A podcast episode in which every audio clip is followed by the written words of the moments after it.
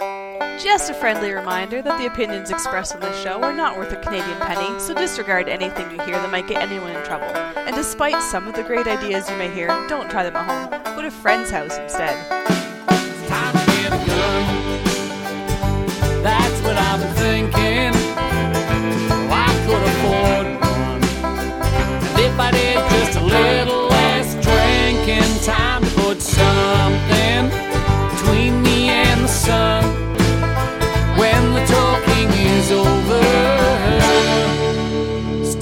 To get a gun. Hi, everybody, and welcome to episode 197 for Slamfire Radio. Today is March 10th, 2017. I'm one of your hosts, the Queen of Maple Seed, Kelly. Oh yes, you are. That's good. I am. I'm the. I'm the sickly one. I might not make it. Brian, you can have the STI if I don't make it. I promise. Everything else goes to Muffin. Hey. Okay. Gee, when is Ken's turn? When did we? Uh, Uh, yeah, t- typical. Uh, no, not uh. Start with your name. You can uh your way through the show later, like it's an episode of Modern Rifleman Radio. Uh. I only do that on the other shows. Oh, My name's Ken, and I am the Overlord. Yay. There we go. And I'm um, Adriel, the hunting gear guy. I'm sorry. I thought I was going to be calm. I've got some residual anger built up from that last email. Well, you'd, you'd think the cold would slow you down, but it doesn't. It just makes you madder. It does. And cold. Uh, Come on. the, the phlegm and the hate are flowing through me simultaneously. Oh, that's not the picture I want to. Yeah, no. Okay. Trevor, what did we do in guns this week? Not much because I'm sick, but um, I, I went to see Filthy to pick up my M1 carbine. This was quite an adventure. So I had to do multiple stops along the way to pick up my carbine. One of them included picking up my mother-in-law, which went surprisingly well. Um, so the first stop was, and I got a shout out for this guy and his father at the end of the show. Um, his name is Paul Power on Facebook. He's a moderator on our CCFR page and maybe a mod over at uh, CGN too as well. Anyways, guy I've known for a long time. He's a good guy. He's a gunny, and his dad is a gunny, and his, his dad has a passion for M1 carbines. So um, as soon as I figured out that I was buying an M1 carbine, I contacted these guys to see if they had any any reloading equipment or components, and I was also looking for a wooden handguard because the one that I got is a Plainfield post-war production, and it's still a pretty authentic M1 carbine because the early Plainfields were actually made with surplus M1 carbine GI parts, US GI parts, and um, one thing that they did though is they put on that metal handguard that's black with all the holes drilled in it. Oh, yeah, I know which one you're talking about. Yeah, I don't. I it looked cool, but I wanted my M1 carbine to look, you know, uh, Authentic? Korea. Yeah, I want it to look like the like late World War II or Korea era because I have the flip safety, not the push button safety, so it's a later model. Mhm. Anyway, so he's like, "Yeah, man, uh, I've got a three die set that you can that you can buy, three hundred pieces of once fired carbine brass that you can buy." And uh, a wooden handguard that you can buy, and he gave it all to me for eighty dollars. Wow. Like, I was pricing dies. I wouldn't have been able to get a set of even Lee. I couldn't get a set of Lee dies here for under hundred bucks after tax and shipping. So I was like, eighty bucks is great, plus all the other stuff. And then I get down there, and he gives me a mag pouch that goes in your belt, like a GI style, World War II style uh, mag pouch that goes in your belt. Awesome. On a knee, yeah. So then I stopped in the Miramichi. So that was a good deal. Then in the Miramichi, I got kind of ripped off by this sneaky old man, the bastard that he was. Uh, he tells me, yeah, I've got 70 rounds of factory M1 carbine ammo, 75 rounds of 357 Magnum ammo, 25 rounds of 38 special, and 50 pieces of once fired 357 Magnum brass. I want 120 bucks for it all. Great, no problem. I have this in writing. He hands me the box. I look at it real quick, close it, give him the cash, get back in the car. When I get to Filthies, it's not 75 rounds of 357 Magnum and 25 38 special. The old bugger thinks I'm dyslexic or he's dyslexic. It was the other way around. It was 25 rounds of 357 Magnum and 75 rounds of 38 special. Hmm. Some of the, th- actually, it was more like 25 rounds of uh, 38 special and the rest was plus P. So anyway, whatever. Um, then uh, we pick up the gun, and we get back to uh, we go meet Chris for breakfast. I get the gun. He's got a cold. I think I caught it from him. I brought it home. I brought home his cold. Anyway, then we go visit Filthy's buddy Mike. Mike is uh, a milsurp fiend. He actually has an Enfield cabinet. One of his gun cabinets is the, is the Is an actual Enfield cabinet. Yep. It's there's nothing in there but Lee Enfields. A couple different types of long branches, some SMLEs. Just oh man, and he's been going nuts on the milsurp stuff since Christmas. And last time I saw him was before Christmas. So he's got he's got Mausers. He's got so many different kind of like I'm not into Mausers yet, so I haven't learned about them. But he's got um, Mosin Nagant, and he's got at least one Finnish Mosin Nagant. So for people that know about Mosin Nagants, there's you know there's the 9130, the Russian one, and the Russians made the M44 carbine version with the attached bayonet that folds all the time, and then there's some Russian Mosin Nagants that have a hex receiver, and then the round one. Then there's a sniper version. Well, the Finns made a Mosin Nagant, and it's like oh, it's like comparing a Norinco SKS to a Yugoslavian SKS. I can't believe I just made that analogy. But if you're a military person, you'll get. it. it's ama- it's it's hard to believe that's the same. It's the same rifle. I mean, they just uh, They're, they're the Cadillac. they are. If there is such a thing as a Cadillac of Mosins, they're certainly it. I mean, the sights are better, the trigger is better, the bolt is better, the action is better, everything is better. So he's got one of those, which really impressed me, and um, he has two uh, M1 carbines. So we open up my M1 carbine, and inside the box is my M1 carbine, Mm-hmm. a paratrooper stock, which I didn't think I was going to get out of the house alive with. Mike was Mike was after it hard. Um, 100 to 150 pieces of primed 30 carbine brass, which I was not expecting, and a looks to be never used four die set of M1 carbine dies. Oh, so I stopped in Bathurst for dies for nothing. I got a three die set from that guy, and he said, "Yes, this die seats and crimps, but it doesn't do a very good job. So you're going to want to pick up the crimp die." So then a couple hours later, I'm in Bathurst. There, no, it was the next day. I'm in. Uh, sorry, it was Bathurst on Friday. The next day, Saturday morning, I open up my gun and there's a set of dies in there, and it's the four die set, which has the factory crimp die. Crimp, so it's yeah. awesome. Yeah. So I take one look at this paratrooper stock, and uh, I tried the the handguard that I picked up in Bathurst, and it fit. So Mike wants my paratrooper stock, and I'm like, no way, because like I paid 800 bucks for this rifle, and I got two stocks and the brass and the dies and a rifle case and a trigger lock for 800 bucks. I thought it was a pretty good deal. And then we go to the Fredericton gun shop, and they have a paratrooper stock over there on sale for $600. So yeah, that's if the paratrooper stock is worth six hundred dollars, I'm not going to sell it. I'm going to buy another M1 carbine to put in the paratrooper stock. So Mm-hmm. that's going to be one of my next guns.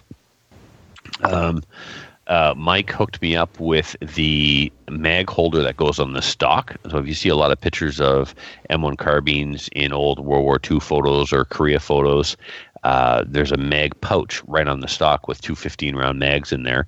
So uh, the gun came with one of the 30 round mags, one of the 15 round mags, and then Filthy, Filthy, Filthy gives me a hundred pieces of brand new. Like it's still in the bag. The bag is sealed, a factory sealed bag, 100 pieces of 30 M1 carbine brass. I'm like, Phil, you can't give me this. He's like, Yeah, man. He says, uh, I, I, I bought, you know, I have three bags. Take one. All right, great. Yeah, so I'll give that back to him in ammo at some point or something, you know. Yeah. Um, I'm still waiting for my ammo. yeah, Just I'm saying. still waiting for my stock. Just saying. I got bald legs here. Hey, Just we got saying. an announcement to make. Okay. Mhm. Yeah. um, what else happened there? Oh, so Mike pulls out these two bayonets. Excuse me. He's got a uh, an original, authentic M1 carbine bayonet, and he's got a uh, reproduction Mhm. one carbine bayonet. And Filthy looks at them and goes, "Yeah, but Mike, neither one of your M1 carbines has the bayonet lug on them." He's like, "What?" so sure enough, neither one of his because they put the bayonet lugs on the on the later models, right? So anyway, I ended up buying one of the bayonets from him. He sold me the uh, reproduction bayonet and the mag pouch for the stock, so that was awesome. And I got to leave with my um, paratrooper stock, so Yeah. pretty pretty excited about that. And then the next day, um, not the next day, was it that Saturday?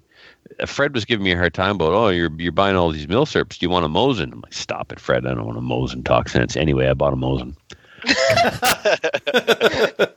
yeah, Fred. Fred brought over an, uh, a 9130 with the bayonet, all matching numbers. Well, it's a refurb, so they Yeah. force match the numbers after they refurbish them. Mm-hmm. But I mean, it's clean, clean, clean, clean, clean. The bore is not pretty, but I think it's still going to be a. You know, it's definitely it's still shootable. Still shootable. Yeah. It's still yeah. I, I I envision something like four inches at hundred, maybe if I'm lucky, but that's fine. Whatever. Do you want some uh, stripper clips for it? I do. All right. I mean, Mm. yes, please. Yes, please. so, um, okay, moving on. Uh, I upgraded my Lee turret press. Some of the parts started to come in, so I so I uh, I reassembled it using the four die tool head. It, it had now has the primer feeding system hooked up. It replaced the RAM, so now you prime on it the way you prime on the single stage press, and um, it auto indexes, which is working okay. There's a mod out there that you can do to improve the reliability of the rotation. Um, I may take the auto indexing rod off altogether and just manually index it because it's not going to be like we're talking. The, the will be a speed. I will save time by manual indexing because I will lose time when it doesn't index correctly and I have to readjust the rod. So it works, but it's not the best design in the world. So anyway, um, so that's now going to be set up with a tool head with a powder measure on it for 45 ACP, 44 Magnum, and 30 carbine. And I've designed my ta- my reloading bench that uh, the presses are attached to wooden plates that bolt directly to the press or to the bench. So depending on which press I'm using, I just bolt it to the. There's four bolts that come up through the bottom of the of the workbench, and I just some thumb screws and uh, quickly attach the new press in, in place. Um, next, my Boyd's SS Evolution stock arrived for my 597. Uh, this is the stock that I always wanted until I got it. Really sad. I'm disappointed. Uh, it's, I mean, it's very well made. I overpaid big time. Uh, by the time it got here, it was over $200, and then they nailed me for $36 at the door, the bastards. I get the gun put together, and the r- length of pull between the grip. So it's it's like a basic. It's all wood, but it basically has a pistol grip built into it, and that pistol grip is too far behind the trigger guard. So I've really got to reach with my index finger. It actually, I feel like I've got a more comfortable trigger pull if I put my index finger on the frame and press the trigger with my middle finger. That's how far away it is from the back of the trigger guard to the grip. Also, they've beveled the sides to a contour to make it comfortable to for you to place your finger inside the trigger guard, but it's not beveled or contoured enough for my hobbit hands. So I'm definitely not going to use this for uh, maple seed because I can see me pulling shots because of poor trigger placement because I just can't reach the freaking trigger. How's So- the uh, how's the size of your grip for you? Because for me, um, it was it was too small. Like I couldn't get my whole hand in there and uh, and keep it in there. Yeah, no, for me it's fine because again, my I don't have big hands for a, for a 200 pound guy. 200. I wish I was only 200. Anyway, for for a six foot tall guy, I got small hands and small feet. And um, Kelly, stop it. I know what you're thinking. Anyway, haven't Uh, gone. well, you know what they say about a man with small hands and small feet, right? He wears small gloves and small shoes, anyways. yes, go That's ahead. Exactly right. Yeah. So anyway, um, no, the the size of the grip Adriel is fine, but the length of pull is a little uncomfortable for me. So Yeah. yeah, and then uh, Mark Drew come over and we loaded up um, some nine mil. Well, uh, we he I, I went downstairs, coughed and hacked and stuck my head on the reloading bench. At one time, he actually asked me if I was okay. So he did something. He's coming back tomorrow to finish up, so I'll be in better shape. And then I sold my uh, Remington 597 VTR chassis on CGN, but not before two people backed out. One of them resulted in negative feedback. Now, the other guy, he at least left himself a way out. He said, I'll take it provided the cost of shipping isn't ridiculous. So at that point, no matter what I say, he can come back and say, "No, that's ridiculous." Right? He's he's Mhm. worded it in such a way he's got a way out. No, that's fine. I respect that. W- You know, you put conditions on a sale once in a while, and so, but that's not why he backed out. He tells me, "Yeah, I did some research on the VTR chassis, and it turns out that it's not compatible with the 20 MOA rail I have on my rifle." What? Oh. Yeah, yeah, yeah. It's furniture that wraps around the outside of the uh, of the receiver. Yeah, it it doesn't is. go anywhere Yeah. near your 20 MOA rail that you have on your on your 22 Remington uh, rifle there, pal. I didn't even respond because I just went and went off on him. Hmm. The I did some research and it turns out the the VTR chassis is not compatible with my 20 MOA rail. Oh, oh, brother. Okay. Anyway, yeah. Uh, and then I went to the gunsmith today to uh, drop All right. You need. You have. We're going to have to have an intervention. Like, It's a it's a little late, Kelly. like you're there. You're. He's your new best friend, isn't he? He's my dealer. Uh, thi- in this case, I was actually dropping off uh, a gun for somebody else that he's going to restore. Oh God. Okay. But while I was there, I made two mistakes. One, I asked him what the balance owing was on all the work that he's doing for me.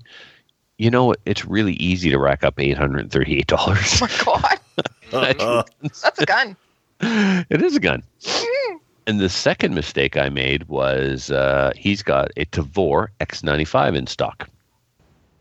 So, first impressions of the Tavor X95, it seems to be lighter than the original Tavor. I don't like the backup sights. They seem to have changed the rear one compared to the previous. Um, I may be wrong. I think the rear sight is different from the original Tavor. The Tavor has these backup sights that are actually built into the gun and fold flush down inside the rail. You can mount your you can mount other backup sights or optics right on top, and they will not interfere with anything. It's pretty cool, cool, cool design.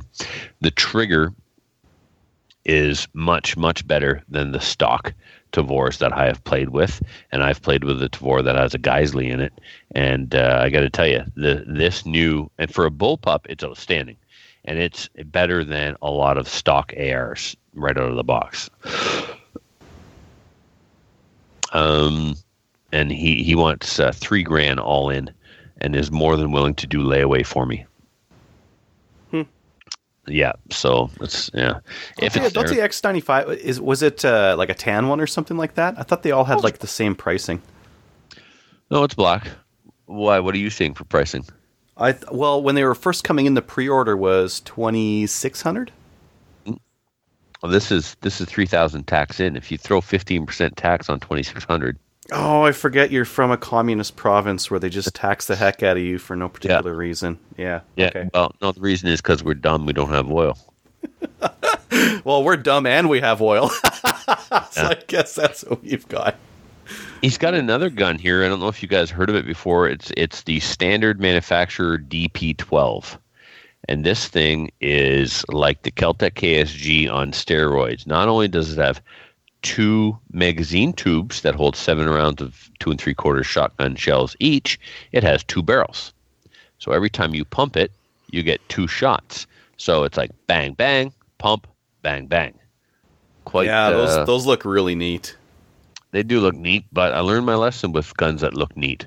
If it's too far away from the norm or the standard, you're probably asking for problems, right? And this is kind of like that. It's like a Keltec, a lot of plastic, because there's a lot of weight in this thing. You've got two barrels, two magazine tubes, so it's kind of heavy. So pretty much everything else on it's made out of plastic.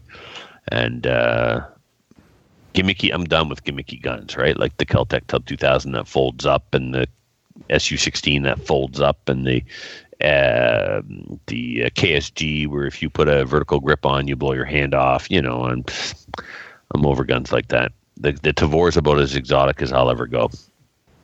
So, and At then the Tavor's been fielded.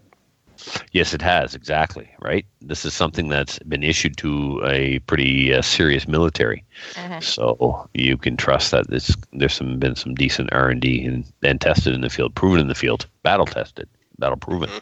So, uh, and then finally today, I sent off my application for my ATT for the spring bang match in Hel- in Halifax. This is put on by the uh, AMA club down there, uh, were the same club that hosted the Nationals this summer. They do a two door indoor um, level two IPSC match at the end of March every year called Spring Bang, two day event.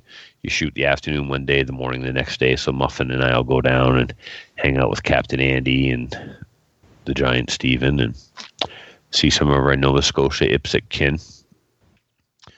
And uh, that's all I have to say about that. What about you, Adriel?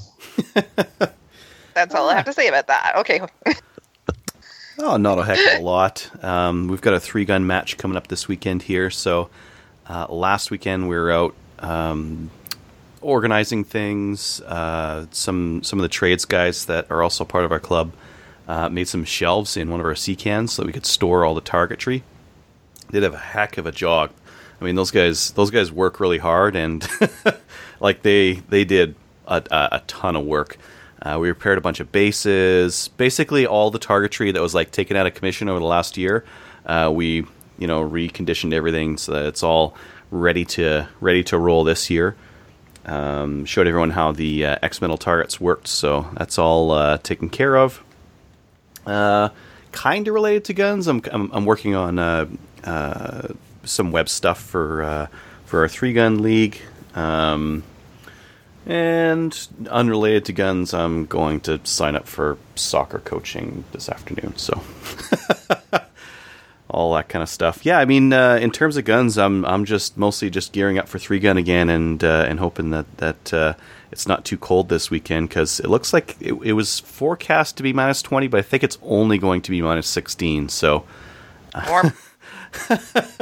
Warm. yeah, it's not it's Yeah. not ideal. I I don't like like uh, the the cold itself isn't bad. I don't like shooting with like like, with big clothes on because Yeah. all my stuff is belt worn, and if I wear like a, like a big jacket or even like a sweater or something like that, it just gets harder to grab mags and that kind of thing. And uh, yeah, so that's uh, that's gonna be a downside. But yeah, can't wait to get into it again. Okay. Can I ask you a question about go? Are you going to go down to any of the three gun matches down the states this year? Uh, no, I think I'm going to hit the. There's supposed to be one in Saskatchewan that's really good. Uh, there's supposed to be uh, one uh, up north in near Grande Prairie that's supposed to be good. So I think, um, I think what I might do is just like take it, take baby steps here, go from crawl, walk, run. So we'll do the uh, my local matches, and then hopefully some of the uh, some of the bigger ones that are The bigger ones, yeah. that in the provinces next to us, kind of a thing. Um, And then yeah, maybe maybe uh, next year we'll uh, we'll head down to the states. For us, um, Edmonton's like one of the most northernly cities that's like right around a million people, and uh, it's it's it's a it's pretty big drive to uh, to get down to the states. Ah, pretty big. You guys have driven further to go to IPSC matches. Yeah, oh, oh, psh, Kelly drove to Texas. Yeah, for the barbecue. Oh, you know, everything's a contest, and we're not winning. Kelly is the champion. Yeah. Adriel, um, who was the? Did you see the email? Somebody that you shoot three gun with that emailed the show last week after I was complaining about chest rigs. Yeah, it's I, Yes. I, I put it down below. Oh, you did. Okay. Yeah. Email. All right. We'll we'll cover. We'll, we'll get to it then. Okay. hmm That's about it for me. Uh, Kelly, what were you up to? I didn't. I told a Matthew I didn't do any shooting whatsoever. So that's so funny. It used to be I pulled the Mike, Mike, Mike, the original host of Canadian Canadian Reload Radio, we used to give him such a hard time week after week. He didn't do anything. Now it's Matthew. Matthew's the new Mike. yeah, well, Matthew's out flying. So oh yeah, that's it. We Matthew's not on tonight, everybody. Yeah, we Uh, fired him, and now we have the Overlord. Yeah, we got the Overlord. Uh, Kevin but and Brian are on the owner for Modern Rifleman Radio. Ken's with us now. yeah, he's he's uh, come to the dark side. Mm, He talks about as much on this show as he does on that show. But but I can't dethrone the queen. Nope. I can't. So I, how can I be the overlord? Hmm. Hmm. We'll talk. Okay. so, one of the announcements that we wanted to make was the fact that Trevor's Magpul stock is now in stock and it's paid for and it's coming. It's being shipped out this weekend. So all his hair can start growing back now. Awesome. I actually went on their website. You know, on their website, you can subscribe to get notification when an item comes back. Yeah, I know. Yeah, I subscribed for that and something else. I forget what the other thing was, but I wasn't able to buy it when I got the email. And I was like, why didn't I get the Magpul notification? So, anyway, we'll get a picture of my legs once the uh, stock arrives. I'll lay the stock. right beside it. These two things are related. I promise. yeah, yeah, exactly. Magpul can use it for uh, marketing. Magpul, make your hair grow back. Holy crap! I'm gonna Oh, wear it on my head. That's going to be. I'm gonna rub my stock on my head every night from now on. if, if it- let, let me know if that works. all right. Um, one of yeah. So, are, do you think you're going to probably use that for the maple seed now? Yes. Yeah. Definitely now. And also, reason- I really, Go ahead. really wasn't crazy about drilling into that two hundred dollar stock to put in some swivel studs. Yeah. I mean, I would have, but I wanted to get like some kind of template to make sure they went in the right spot exactly. I've got the right tools and everything, but I still didn't want to drill holes in it. Well, you can adjust the length of pull. You can adjust the comb on this. You can, yeah. There's all kinds of different spots that you can put your swivel. Yeah, it's like it's like Lego for but for men. Yeah. For for for adults. Yeah, Because for you have a Magpul stock too, and I know you're not a man, so I have one too. that well, get quiet you. she said for men. I'm saying it's for it's for it's for shooters. Yeah. Um. Yes, it's for shooters, for men and women. Or adults. It's like Adults. Lego for adults. There you go. Oh, it can be for kids too, because you can get the shorter length of pull on it too. Did you? Yeah, horse is dead. We're beating it now. Um, did you put the adjust the higher cheek comb on your Magpul stock for your 1022 to get better cheek weld with your? I did. So I traded it out, and I put a medium one in there because my s- scope rings are medium, I believe. Yeah, they're medium. Medium. Medium. Yeah. I didn't know they made a I medium. I they're- thought it was I just think two they're medium. sizes. Oh, that's cool. All right. Well, I've Yeah. got a, I've got a not low. I don't know what it is, if it's medium or high, but anyway, it's ready to go on. Mhm. So then, Yeah, it's the medium. It's the medium cheek risers, or yeah, that are in it. So the other thing that happened today, and it was kind of like blew me and everybody else away, was Project Maple Seed. We uh, we launched a limited edition founder membership uh, package. Uh, it was launched at nine o'clock this morning, and by two p.m. it was totally sold out. What we did was we uh, we came up with 150. Uh, um, their their patches, and uh, we we correspond that with the fact that it's Canada's 150th birthday this year, and Maple Seed is all about our heritage and gun usage and and teaching people. Uh, burn it down the White House. Yeah, That'll be discussed, right? Yeah, that's a big one. Okay. Um, but yeah, so we thought, what a great way to launch a fundraiser so that we can seed our our fund. See, seed, maple seed. Anyways, so funny. yeah. So seed or get some funds so that we can, like, we've been buying uh, loaner rifles and we've been um, having to incorporate. Now, now we're looking at doing youth shoots and and subsidizing that as well. So to do that, we need some money, and, and uh, to drive that, we we thought we would do a um, special membership. And yeah, so in just a couple of hours, it sold out totally. So we were we were amazed, but we were humbled, and and yeah, it was it was amazing. And I did really want to say sorry to Ken because I know he wanted one. Sorry, Ken. It's all right. Not. But yeah, yeah, that's all I did with guns this week. Ken, what did you do? Not a whole lot. Uh, I got in my 6.5 Grendel barrel. Uh, it's an M4 barrel. So I've just kind of been mocking up parts and then making a list of all of what I need to complete this particular rifle. Um, I was trying to join uh, an indoor range that's like seriously only a mile from my house, uh, if that. And unfortunately, they.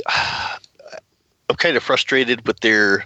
I, I understand it's a volunteer like organization that kind of runs this municipal indoor range, but so they only hold membership meetings once a month, and then they have a safe a mandatory safety meeting once a month that's on a different night.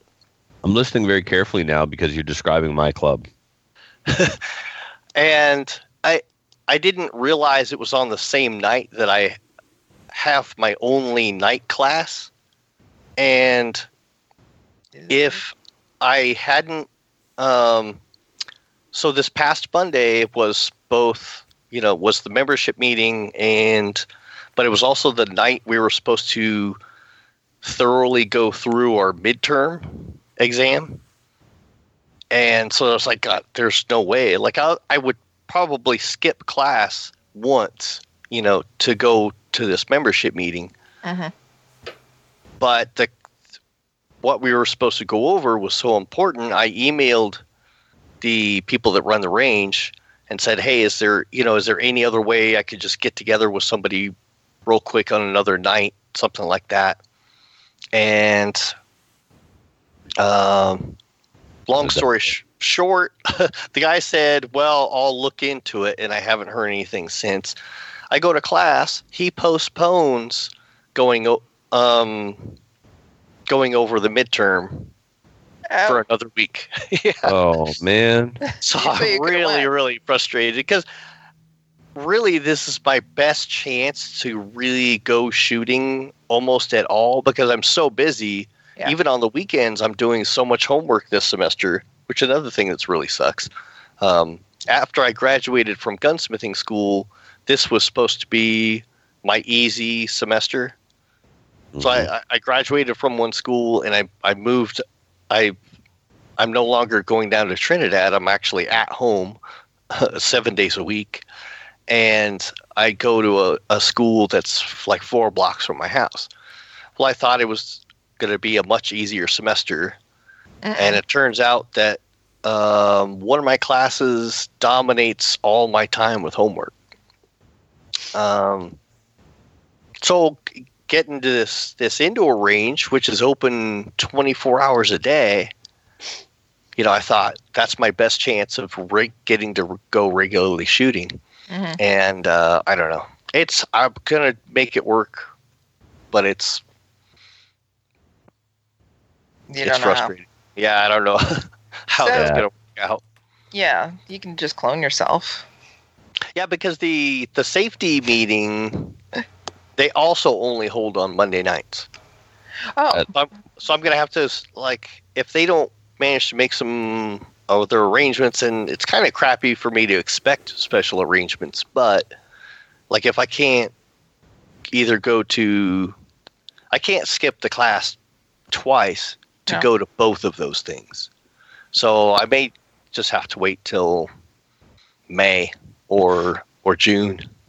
Yeah, I, I hear you, Ken, because that's the exact situation that we're in. We have uh, a, a gun club meeting once a month, and then we have um, we're we're implementing this year. You can join anytime, you can pay anytime, but you don't get your membership card.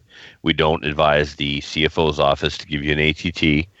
Um, you don't get the combination to the gate until you attend a safety orientation at the range itself. And right Yeah. now, we're only going to do that once a month. So it, the onus is on the member to, you know, get it to get get themselves organized and scheduled to attend whenever they can attend. There's another club out there. I don't remember which one. They will do a private safety orientation for you, but you got to pay something like a hundred bucks extra Mm. to pay for that person's time to be there. No, yeah, that makes sense. So um, we're gonna try it, and then after a while, we'll we'll revamp and, and try and improve. You know, I mean, you need members to have a club, obviously, because you Mhm. right. So you can't be you can't be too uh, too strict like like what Kelly goes through. I could never I could never imagine. And I know well at the club where Kelly's at, they've got so many people that want to join. They can put them whatever they want. I mean, Kelly, didn't you say that they made you shoot on the move? yeah, Now, they did. When you go to the club on a regular shooting day, are you going to shoot on the move? Why is that a requirement? And never mind, never mind. Eh. That's my own personal. Let's not go down that road. But okay. anyway, um, That's something that's like not usually allowed at well, ranges it- that I've like I been said- well, I think no, let, no, let's come on, because I will lose my shit on this one. okay. it to me, it doesn't need to be there, and it's one of those. Anyway, Well, I think that also because of the fact that I've shot before, he was not as. Anyways, go ahead. learning to shoot on the move is something you do if you're going to take a black badge or something. I mean, Mhm. what if I was a bullseye shooter? Why would they make me shoot on the move? Anyway, like I said, I don't want to talk about that. Yep. Um, so uh, what we try to do though, Ken, is uh, we will try and make ourselves available if somebody can't make a meeting, and some of us on the executive are pretty good at at meeting up with people. I've had people come to the house, which I'm not open to doing for strangers, but if it's somebody I know, like for example, my electrician can never make the meeting I wanted a um, a membership. Well, he's my electrician. I know who he is. I know who I know where he lives. I know where he works. I don't mind having him come to my home, but I'm not going to have Joe Schmo come to my home. So anyway, Sure. uh, you said something that I that I want people to keep in mind because I had a negative experience last week, and that is you realize that the club is run by volunteers. So I had a guy call my cell phone. I don't know how he got my cell phone because my cell phone number is not published on our website. But he called my cell phone and he was a rude. I'm gonna I'm gonna save SOB. Adriel the editing. I know he was worse Thank than you. SOB. He was. Uh, Mofo. you know anyway he's a french french guy from quebec with no manners and before the conversation was over he was apologizing because he just pushed the line a little too far and i told him listen no no stop. You're you're pushing me too far right now with your with your snarky comments. I'm at work. I don't need to be talking to you. I need to be working. You call me at work and you st- first of all you complain that you know it's on you. You didn't read the form. Like he thought that uh, our membership was calendar year from when you joined to when you join. He joined in October, and his membership expired on the 31st of December. They went to transfer a gun, and the CFO's office said, "You're not a member of that club. Your membership expired." So right away, he's and I, he was going on, and I didn't acknowledge him one bit when he complained about this because he kept thinking that he'd get the hint. And then he tried complaining about something else, and then he tried complaining about the website.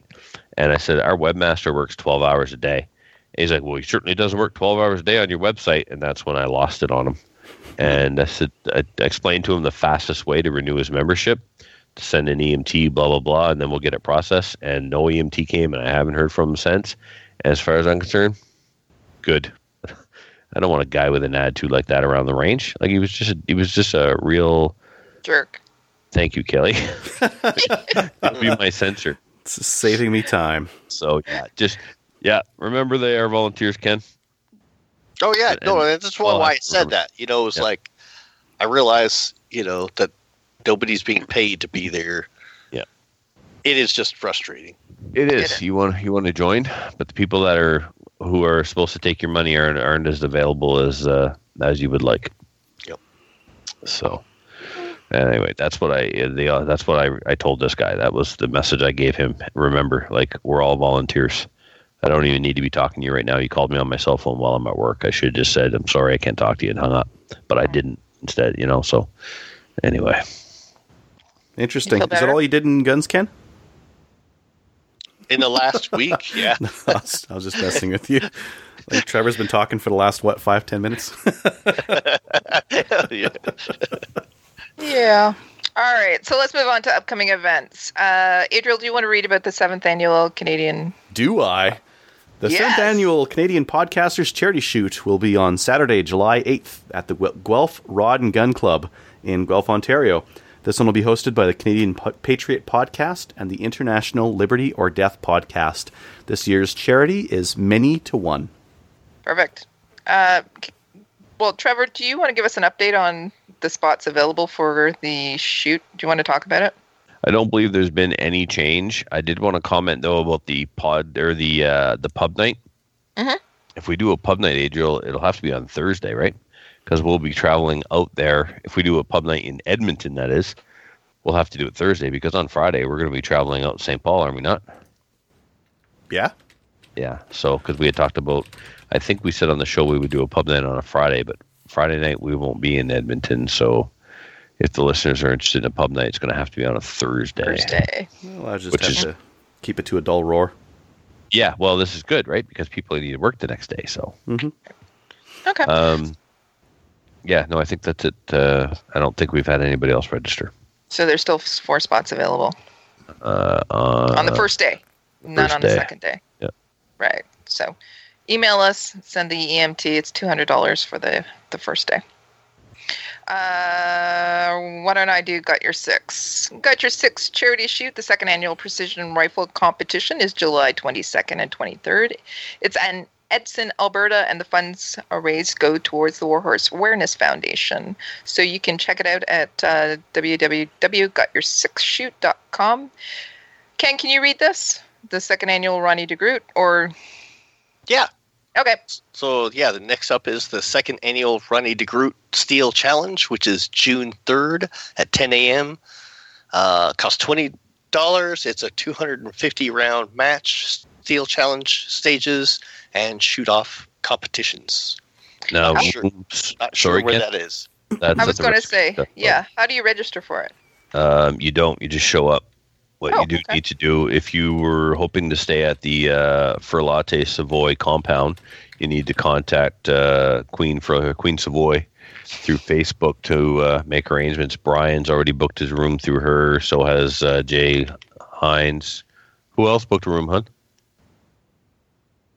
McClatchy. All the Okay. bedrooms are full. We got the attic and the basement. All right. The only thing we got left is the attic and the basement, and of course, you can put a tent in the backyard. Excellent. And Christina says if you're small enough, you can cuddle between us, which I don't want to really. I'm small enough. yeah, you are, Ken. Ken Small, is. small enough. Yeah, he is. She said, "All right, Ken, you're in, bud." Awesome. Along with the cats. All right, Caps use of force. Got uh, it. Trevor, take it away. No. Oh, Adriel. Okay. Yeah, can't uh, can't ruin the uh, the rotation here. Caps We use have a force- rotation. I don't know. I thought we were doing that. Eh, Let's just no, pretend we were. It's on the fly. Uh, CAPS use of force training will be $400 plus applicable taxes. Uh, this is the training course with Dave Young, October 14th and 15th in Dalhousie, New Brunswick. Go to caps-training.com slash sign up to register today. Uh, out of 15 seats total, there's 12 left. Right. Uh, so this is from Jason Phelps. I'll take this one. It's the Buffalo Target Shooters Association. Uh, they're having some young gun shoots, and it's in Calgary, Alberta. On April 22nd, it's the Easter Bunny shoot. On October 22nd, it's the Pumpkin shoot. And September 30th, we also have the Turkey shoot. And December 31st, the Snow shoot.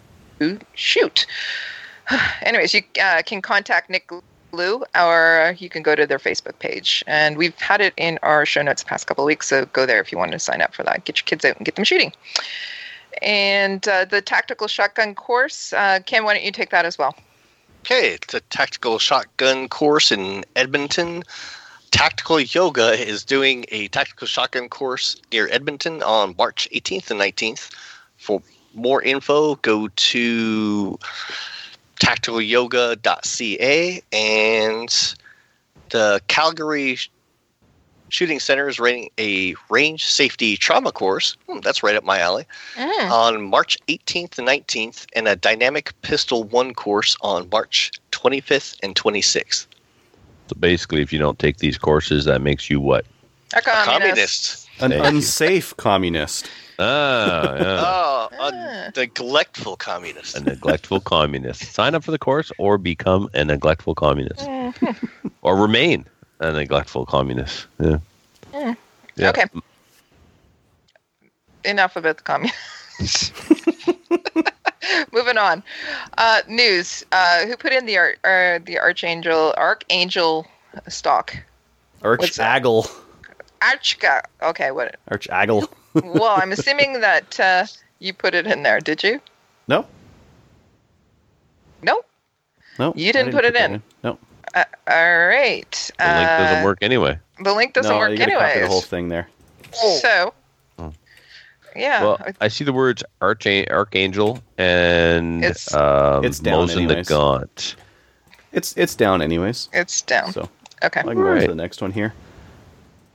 Uh, next right. one here, I've got uh, this one. This is um, uh, from Dominion Outdoors. They're just uh, mentioning that they got a shipment of the Beretta ARX 160 rifles in 22. Uh, so if you're looking at the rimfire version of the AX, ARX 100, uh, they're out there, and they're going for 679. So Am I to assume that these are non-restricted? Yes, Yes, it does Yes. say non-restricted. they're non-restricted. So it's another 22 wrapped in plastic, like the uh, GSG and what's the other one? ISSC. Yeah, that thing. Yeah, I'm not sure if it's built on the same action as the ISSC. It looks different. Um, so, and I, I think this one's made by Beretta, isn't it? Yeah, well, it So- says right on it. So I mean, Yeah, so it might I mean, it might be a different action than than the ISSC version.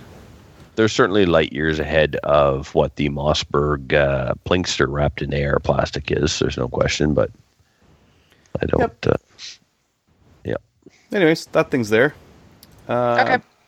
I can I can You just also- rip through all these here. Yeah, you put them um, all in. So Yeah, sure. So the next one here is that the Firearms Outlet Canada is uh, now carrying Meprolite products. Mepro? Mepro? Any opinions? Meprolite. Mepro? I think it's Mepro as well. Uh, Meprolite uh, products. So if you're looking for like a red dot or uh, uh, they have a couple of like different lit sights and that kind of thing, uh, they've got those guys. They are um, the M21 reflex sight.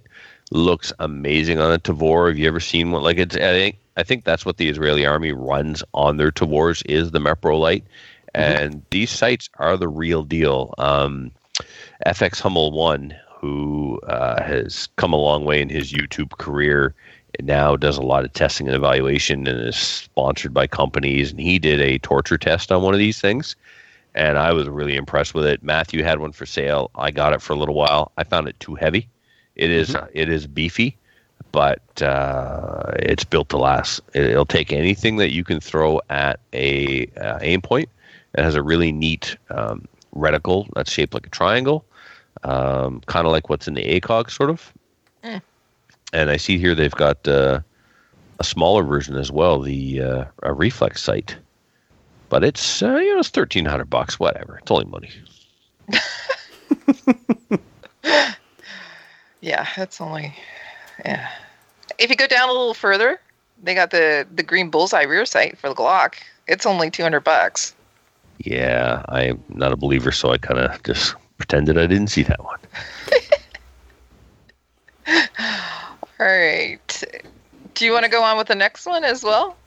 Yeah, you bet. Uh, so the next Okay. one here is that uh, Prophet River is uh, going to be de- dealing Huglu shotguns. Uh, so these are uh, the makers of the CZ shotguns. So they're going to be bringing in a whole pile of those.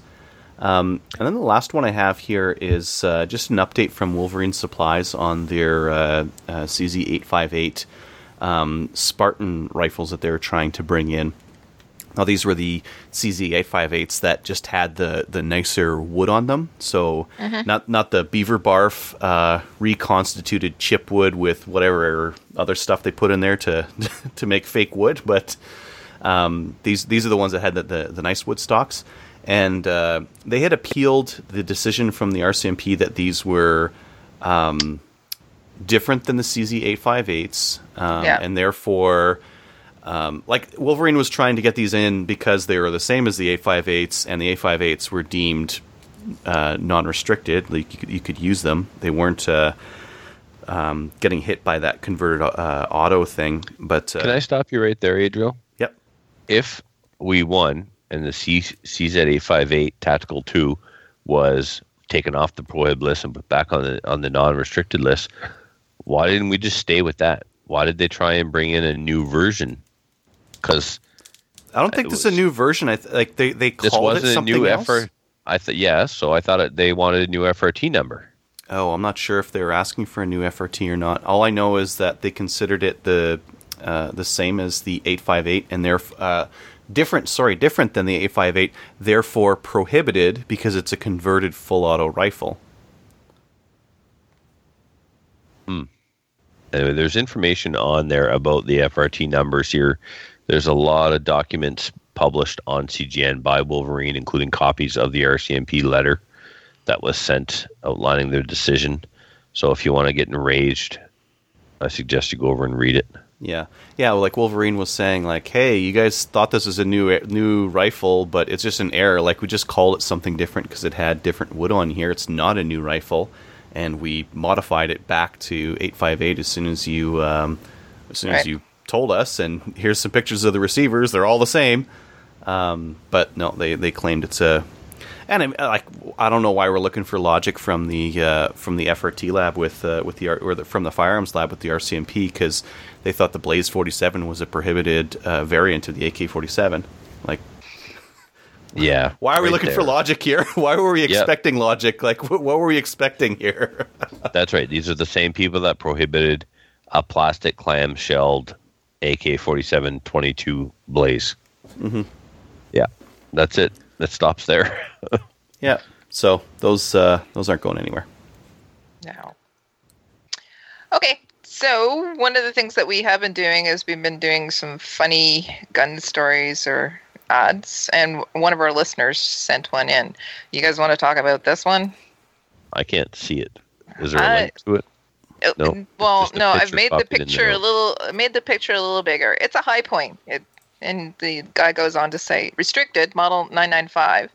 Don't know much about this one. It's a nine millimeter uh, with a couple of uh, clips and a fake EOTech, etc. It's a right shoot and haven't used it much, uh, but no jamming and no misfires.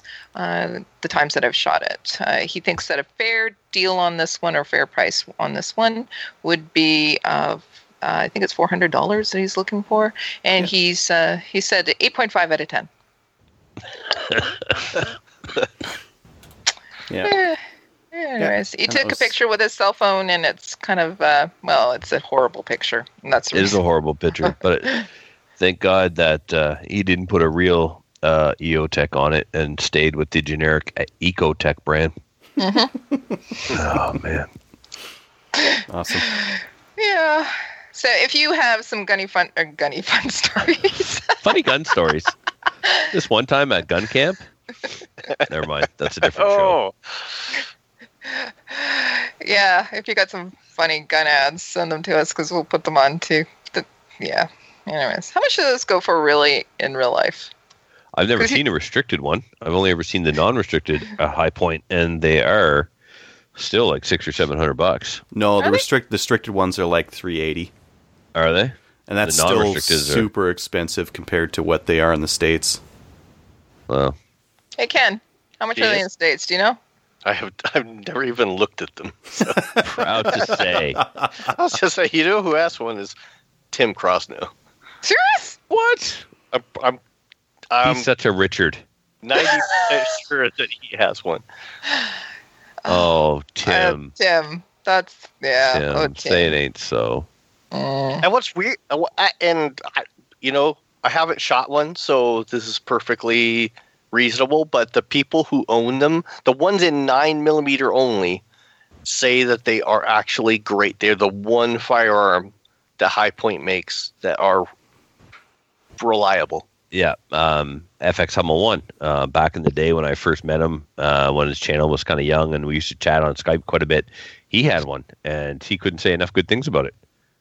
Yeah, and I've heard that from every owner of one of these carbines. Really? Yeah, Hmm. You should go shoot it. Tell us how But- it is. you know, it's still fun to make fun of them. Oh yeah, Yeah. of course, because it's Crosno. Mhm. So yeah, awesome. Okay.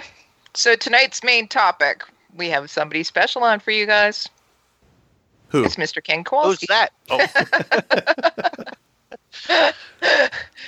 Not only is he our guest host, he's our main topic as well. Uh, so Ken, thanks for thanks for coming on and uh, take it away, Trevor.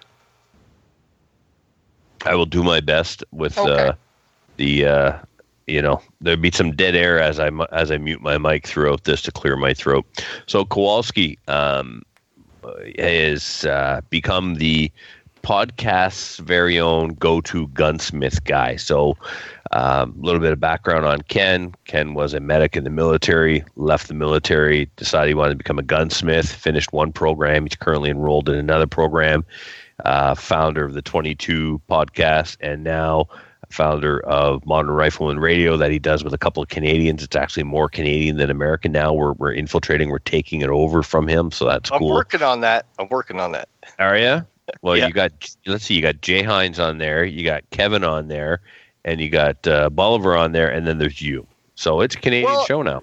There are a few other Americans. I just forget to message them. Hey, we're reporting tonight. But the Canadians always show up, right? the Canadians are always showing up. They're they're Exactly. they're reliable. Keen. Well, man. yeah. See, it's the one American that's not because you- I just forget to email other people. So saying, how about this? How about you go back to the 22 podcast and give us Modern Rifleman Radio? How's that sound? Mm, I'm almost willing to do that. Brian's gonna kill me. so, um, Ken, the reason I asked you to come on tonight is because um, my Milsurp collection is growing. Um, Mhm. I never thought I would say my Milsurp collection and would come out of my mouth, but uh, yeah, uh, I've got my uh, I've got two Lee Enfields. I got a jungle carbine that needs to have the stock stripped and refinished because somebody varnished it and it looks lame.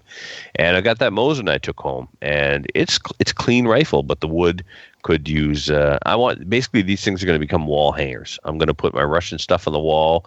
Um, probably going to put my Garand and my M1 carbine on the wall. Uh, maybe not the M1 carbine because it's actually restricted, so I can't put it on the wall. I can, but there's some extra steps involved that would be really lame. Got to lock it to the wall.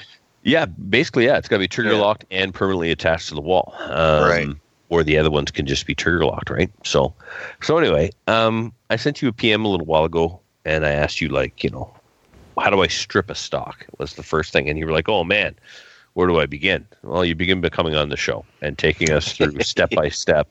Uh, I was basically just looking for, you know, what chemicals do I need? What tools do I need? Like, so take us through it. I've got my M1 Right. Garand, or I've got my, I've got my um, Mosin Nagant stock, and I want to strip the finish off. So let's start with stripping the finish off of the stock. What tools and chemicals do I need? Sure. Well, so first, let's start with um, kind of an overview of maybe depending on what is on your stock, um, because Right, sure, that's going to make a big difference. Yeah, like You know, uh, because uh, like so, most of your older stocks, um, if they weren't a military, so we're t- I mean we're talking military surplus, so we're going to go down pretty much one road. But most of your older stocks were all oil, oil finish, um, which is which is the easiest. okay, So, like if you have a lever action or say an older um, Model 60, um, like the Pre 64, um, or like an older Remington shotgun, or you know, just anything kind of pre 80s, say commercial gun. A lot of those had an oil finish. Uh, and those can be you don't need any special chemicals for those. Um, but if it's if it's had a varnish or a lacquer on it, then you're going to need some sort of stripper. Um, and then so most of with the older ones, the easiest thing to use is you could just go to the paint store or the hardware store, and you could pick up uh, an a citrus based paint stripper. Um, the one thing about that is, man, does it make a mess. It, it's just, it's a nasty process stripping that stuff off. Um, and fortunately, I haven't actually had to do one of those types of stocks. Um, but that's based, that's the chemical you want to use is um, citrus based paint stripper. And like I said, you could get that anywhere. So Ken, I, I, um, the, the citrus stuff works. It just needs like a lot of time. I found like the nasty chemical stuff to be wicked because it worked like right. I'm I'm super Well- impatient and it works like way faster. Probably not as I- good for the wood though. and I actually have, yeah, I was gonna get into that with, um, so those are the the older stocks with those finishes are kind of the easier ones. There are there are new stocks that are coming out with a synthetic finish.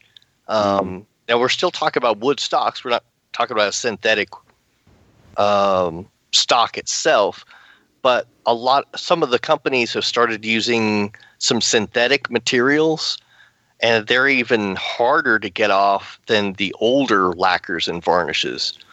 Um, so in that case, um, honestly, the best thing to do, best thing you can get hands down for probably any of those, there's um, Brownells carries uh, Sorta Strip, and it it's apparently just the the best thing to take off any lacquer or varnish, including the new versions that have synthetic materials in them. Um, I haven't tried any others, so I can't say really how well they work or don't. Um, I've watched both. You know, somebody using the citrus based stripper, and it took a. Like you're right, it takes a while, and it's a huge mess. Um, and then I do know about the Certa strip, but the only place I know you can get that from is Brownells in the U.S. So I don't know if there's, you know, I guess it kind of depends on your cost benefit analysis. Um, if you get one big cane, you're you're going to be good for a while. If if you're going to continue, like with a Milsurp collection, you don't necessarily need the Certa strip, but it's going to be faster in the long run. Yeah, And we should gonna- probably focus on the stuff you can get at the local Home Depot um, that your average gun owner can get without having to order specifically or Sure. go to a gunsmith. You know, readily available wood stripping products. Yeah, that's going to be the that's going to be the citrus based paint stripper. Because you can, as far as I know, you can pick that up pretty much anywhere. Yeah, at least, paint at stripper, least here right? in yeah Yeah. um and even though it's um probably a little bit more eco-friendly than say like the Certa strip you definitely want to wear gloves um you want to do it somewhere where you have good ventilation um And are all these warning instructions on the can recommending that you do? Probably, you know, okay. probably. Yeah, and you want to you want to follow the instructions on the can. Um, you're just going to need. Um, I would have a good number of uh, clean rags hmm ready because they're going to fill up pretty quick with this. This it it just turns into this sludge that you're basically just pulling off of the rifle or or the stock rather. Now, what if the stock still has like cosmoline oozing out of it? Do I do I heat up the stock and wipe that off first, or do I can I just go right at it with the chemical stripper and then will that Mm. also suck the cosmoline out, or can I get the cosmoline out after? I think it would probably work, but I'm used to steaming that stuff off first. Steaming. Yeah. Yeah, if you actually look I and part of it's I was just lucky enough to have one of those power steamers. Uh huh. I had access to one for a while.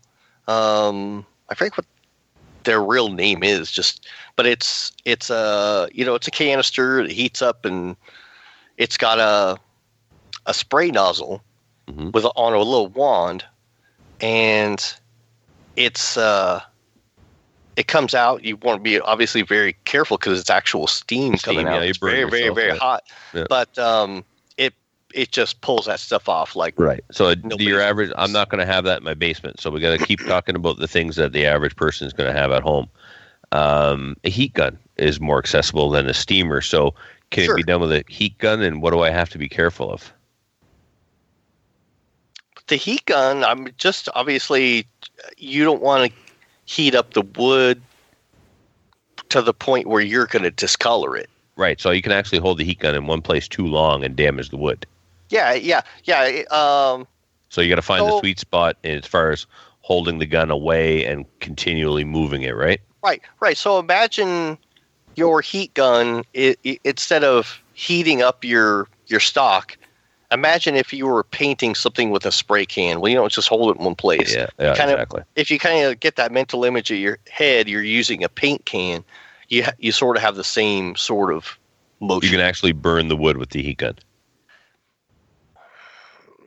not mine i don't think but it's possible Right. so i just i just err on on the side of caution Okay. you know so that I, i'm moving around slowly heat it up um if even if if you had a an oven big enough or if your stock was small enough or it was like a two piece you could stick it in the oven at a real low temp you know, say like 110, 120. until Can I, you see it can I start to throw my uh, can I throw my redneck engineering uh, idea in the mix here? Sure. So so when I redid my Mosin, I needed to like yeah, the Cosmo just like slowly oozes out of it. Um, what I did was grab one of my boxes that uh, that came with a normal size rifle, which was perfect for the the stock on that thing. I stuck my uh, my heat gun in one end of it, and uh, and put a very small vent hole on the other side, so that that heat gun was it was kind of like a little mini oven kind of a thing, but a low, yeah, low exactly. temperature kind of a thing with constant airflow going over it. I would pop it in there for about ten minutes at a time, take it out, towel it off, and uh, and then put it back in, and uh, that was just that was better because if you if you use the heat gun on it, and if your Mosin was like really sopping in it, it, you'll it'll be a while before you get all that stuff out. Yeah, I like So- that idea totally. That that that's exactly what I'm talking about with doing it in the oven. and and again, are we trying to do this before we chemically strip the finish off or after? No, uh, I I try not to mix chemicals, or I, I try to use what I know a chemical is for on a chemical that it's for. um, so with the cosmoline, I try to get that stuff off first. Okay. um, just because like I don't really know how the stripper is going to react to the Cosmoline, Right. um, and it might be perfectly safe. Whatever, I just always err on the side of caution to not mix chemicals that you know they didn't the the, the paint stripper people didn't intend for it to be used on Cosmoline, so I'm going to try to get that stuff off first. Plus, you're wasting. You could be wasting stripper. Um, so yeah, sweat that stuff off first. Get it, get it nice and clean, and then go to town with the the paint stripper. Cool. Um, so once you, what are the things I like to do, and it kind of depends on what you want the gun to look like. I mean, you're refinishing it, so to me, when you refinish a gun, you're going beyond that um, original collector value, or you're kind of going around that. Yeah, that make well, sense? Yeah, yeah, absolutely. You don't go take the patina off a hundred year old firearm that is a firearm that is actually worth something. Since Right. Mosins are a dime a dozen, So, you know, so, so my next thing is that it's sort of a decision you have to make. You're already refinishing the wood. Do you want to leave any marks in it, or No. like ding, dings and things like that? You know, know, my my goal is to put it on the wall and make it look like it was never issued, kind of an original, you know, something that would hang in a museum. That was, I like my guns to look factory fresh, even if Sure. they are milsurps. Okay. Well, if you want to do that, once you get the the varnish off, um, and that's going to not only take. Uh, so once you once you get done with the the stripper to get the the lacquer or varnish off, you're going to want to sand it a little bit because the stripper. Um, it'll take almost all of it off, but you'll kind of want to finish it with some some sandpaper and so you're going to want uh, a variety of grits of sandpaper, mm, depending like 220 or 240 to 600 is kind of a good range. Um, you could probably even get away with just 320 to 600.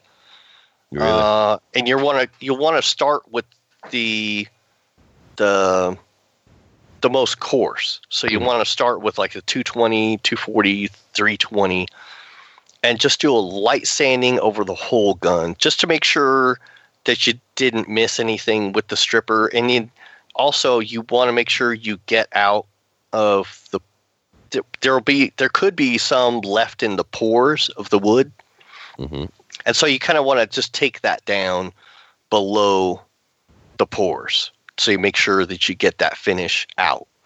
Um, then the next step that uh, a lot of people don't necessarily do, but if you want to get it back to that kind of like factory fresh look, um, and it won't necessarily cure everything, but if you've just got some little dents in it or Um, anything that hasn't really torn the wood, uh, what I like to do is get um, a fresh, clean rag, get it wet, um, and then wring it out just a little bit so it's damp. And then I use a clothes iron, just a regular, you know, for ironing your shirts. You put the rag on the wood over the dents or, or little dings, and you literally iron the stock over the the wet rag. And so you're that that swells up the like that's how you can remove a dent without sanding it out, right? You're you're rehydrating Exactly. the fibers and lifting it to the surface. yeah, it's going to push it, it back towards um, its original shape before it got bumped. And like I said, it kind of depends on the severity of the bump or, you know, whatever the mark is. A lot of times you can't get it out completely, um, but it's going to make it all of them look a little better anyway. Cool. So after that, um, you're going to want to do more sanding. And what I like to do, you really only have to do this once, but for some reason I'll do it multiple times, is you want to whisker up the wood, which means you're going to just take that damp rag, wipe it over the whole stock, and then you're going to sand with the next higher grit until you don't feel any more whiskers. It'll actually just when you get it wet and then let it dry, it'll bring some little fibers kind of will stick up, uh, and they're called the whiskers of the wood. So then, if I've already done that with 320, um, if I've already sanded it with 320, I'll I'll get it damp, let it dry, and then I'll go over it with 400. And then I, I do that again um, up to like 600 grit, you know, as, as, as pretty much as far as I'll go. At Um, that point, the wood just must look like glass. Pretty much 600 it, it- grit, it's, it's smooth. Yeah, it's very smooth. And it's it's actually even way beyond what like cabinet makers would do. Cabinet makers stop at like 220 or 320. Um, Yeah, but it's not a cabinet; it's a Mosin. It needs the very finest. Yeah. Exactly. Yeah. Um. So that at this point, you've got all of the the varnish, uh, whatever else you know, the cosmoline's out, the varnish is off. You've got the wood. You've steamed it to where you can get some of those dings to look at least a little bit better, if not taking them out.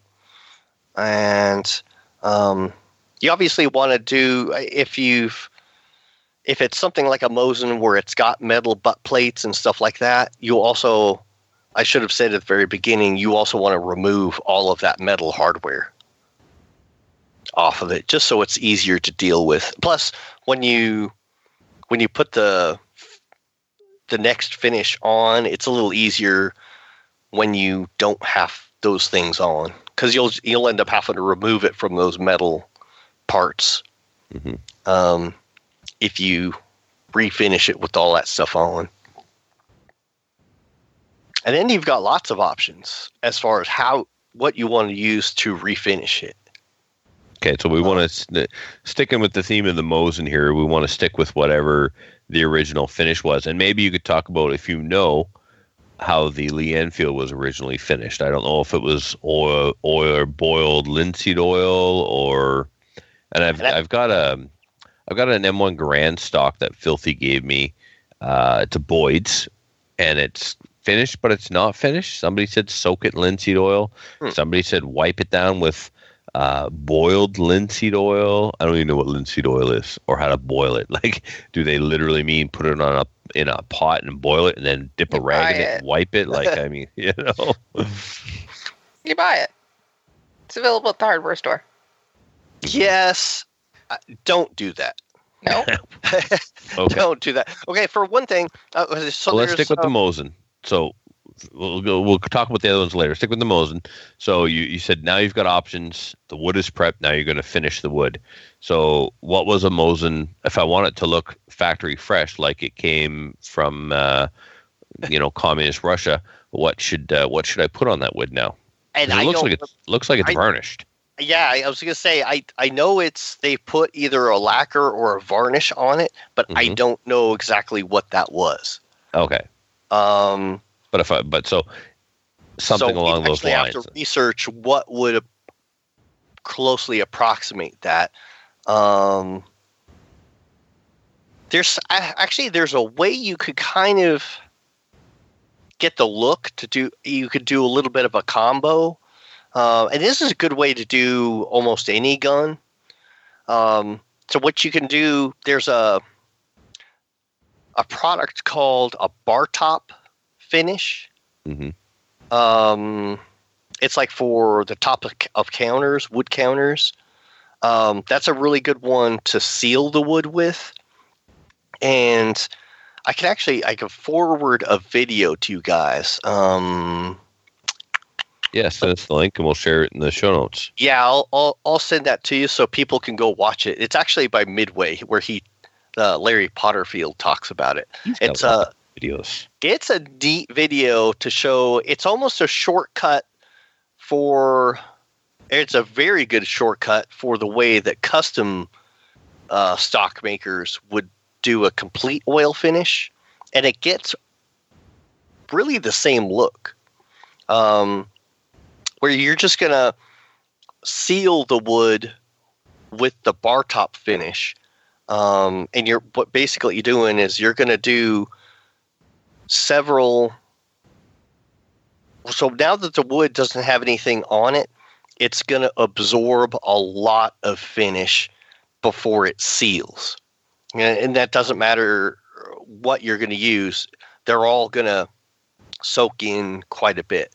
So you're just kind of slather whatever material you're using oil or this bar top finish which is a a type of varnish and the wood's to soak it up.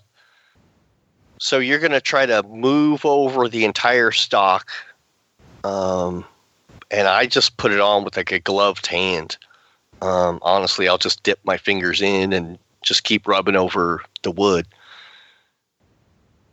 You're just you're to keep going. You're just going to keep going over various all the like the entire surface of the of the out to, outside of the stock.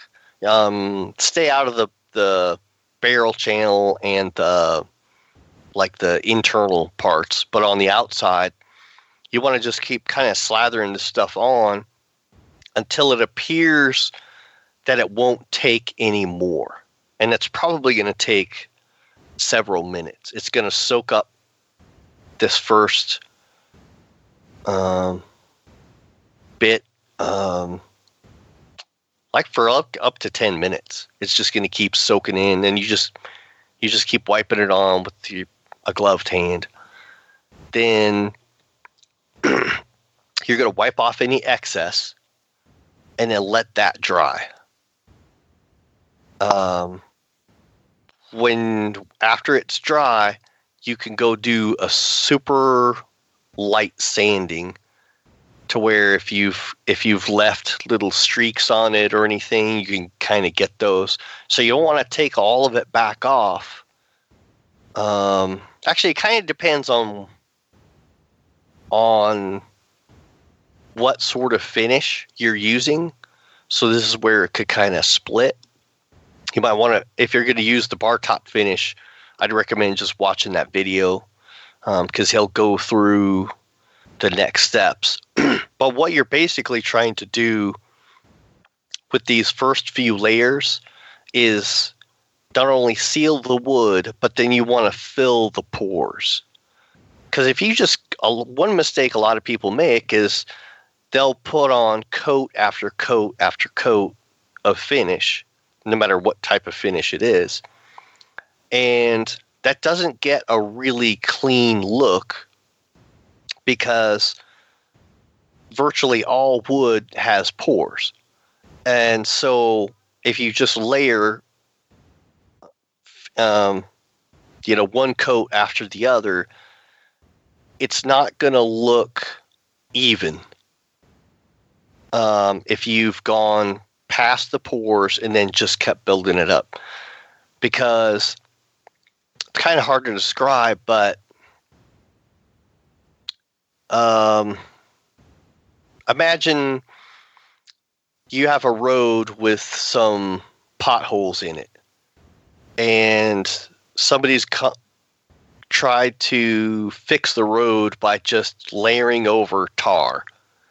You know, and they just keep putting layer of tar over layer of tar. Well, the pothole will absorb it, but even once you get past the top of the pothole, you've put more on the unbroken asphalt than you have in the pothole. So those layers will build up above that level, but you'll still have those little tiny pits. Um, is that a, a good analogy? Sure. Okay. So what you actually want to do is first with those first few coats is you seal the wood and then you fill the pores. And you've got to I would recommend either having like uh, if you don't have nice young fresh eyes uh, if you if you wear glasses or whatever i would get a um, a magnifying glass or something like that and i would actually look at the wood and make sure that you everywhere you'll be able to see those pores you want to make sure that they're they've filled and it's entirely shiny inside of those with the finish um, because once you've filled those, what you want to do is actually sand the whole stock back down to the wood. Um, you don't want to go through the pores. So what you want to do is you want to sand back down to where you're back down to wood, but the pores still have the finish in it. Then you've got a nice, clean, even surface for the next layers of finish to go on top of. So that's those- after we see. Oh, sorry, go ahead. I was going to say those next ones are going to be what we call wipe on coats or wipe off coats. Okay. And what's the difference between shellac and polyurethane? Hmm. uh, Do they do the same thing with the different products? they do. They're all going to have different characteristics, and part of it is, you know, part of that is like if you have time and whatever it is experimentation. Um, honestly, lacquers, varnishes, and the polyurethane stuff. Those were put on by gun companies or by arsenals because it's fast. It doesn't mean it's the best stuff. Right. Now, is, if you're trying- why- if you're trying to reproduce like an, a burnt milsurp gun, you're going for something specific. But if you're if you want a really nice finish that's going to be really protective, I would honestly skip that stuff and go to one of the better oil-based finishes right. But then, because that's going to be a lot better for the wood and it's going to help preserve it for a longer period of time. yeah, and if I was doing, you know, a nice Sako or something like that with a wood stock, something with walnut, I would go that extra mile. But I want it to look authentic. I don't, you know, like somebody, somebody put varnish on the jungle carbine that I have, and it looks lame. Mm-hmm. So cool. Well, Ken, I think that's enough for for our first go around because we could, like I suggested when we first talked about this, we may have to do multiple uh, multiple episodes to cover this because it's not as simple as I would like it to be. Sure. It's, uh, there's a lot of steps involved, and at this point, frankly, I'm ready to just keep going to the gunsmith. so you know, and uh, there, there's a lot of work involved in doing a real proper um, refinish job, which can be a lot of fun if you have the time. But you know, sometimes it's more economical in the long run to let the gunsmith do it um, he's going to be able to do it faster and has the equipment to do it. Hmm Um, however, I mean, there's something to be said about having a, you know, when you have a collection like that, being personally invested in it enough to do some of that work yourself too. Well, you mentioned uh, you mentioned speed there, but I would say it would be quality because, um, you know, with someone who doesn't someone who doesn't refinish wood a lot, you're going to get a you're likelier to get a lower quality finished product than someone who knows how to do it, has a process set down, follows the process, and doesn't muck around in between with trying to, you know, do this or that or the other thing. They just know what they need to do and they just go about doing it, right? Yeah. I mean, Now- the guy. I will throw out that you know they may not. I would, I would try to be knowledgeable enough of what the original finishes were, and present that to your gunsmith because they may not know what a particular country was using on a on a milsurp gun. hmm You know, um, it just depends on your gunsmith and their their their experience with those items. Yep. Yeah. Uh, yeah, you may ask to have a rifle stock refinished. Uh, yeah, if it's especially if it's a milsurp, you don't want. I mean, he may do a fantastic job, and it looked great, but not fit the genre of that firearm. Yep. Look great, but at the same time, look out of place. May Right. do a, a bang up job, but for you, ruin the look of the firearm. Right. So, yeah, It- yeah. So yeah, it, when you whenever you want to do something like that, it's important to communicate with your gunsmith exactly what you're looking for. You know, because if you just tell them, "Hey, I want this to get refinished and look nice," well, he's going to do that. But What does look nice mean? Define Exactly. look nice. Yeah. yeah, you know, be be specific of of what you're looking for. Cool. Well, you've definitely shared enough with me and the listeners to get me started on stripping off the old finish and prepping the wood for the new finish. And I think maybe in a month or whatever, we'll have you back on to talk more detail about now finishing the, the stock. And maybe we can pick three different finishes and kind of stay on track and focus on if you're going to do linseed, this is what you do. If you're going to do, you know, varnish, this is what you do, that, that sort of thing. Sure, and then we, we could even talk about you know like the differences in wood. Wood. There's that too. Yeah. I Yeah, mean, there's what you do and that makes a wood- huge difference on how Yeah. it gets done. It depends on what kind of wood is it. Yeah. Cool. All right. So one final question, Ken, and it's just a yes or no question. Uh, wood on an AR-15. Yes. All right. So, uh, Adriel, you're gonna take this whole interview and, and throw it out. cut it, throw it out, leave it on, the, leave it on the editing That's room going in floor. the trash can. Kowalski, you're the devil. All right. Cool. Well, thanks for joining us, Ken. You gonna hang out for the rest of the show? Absolutely. All right. Cool. Yay. Thanks.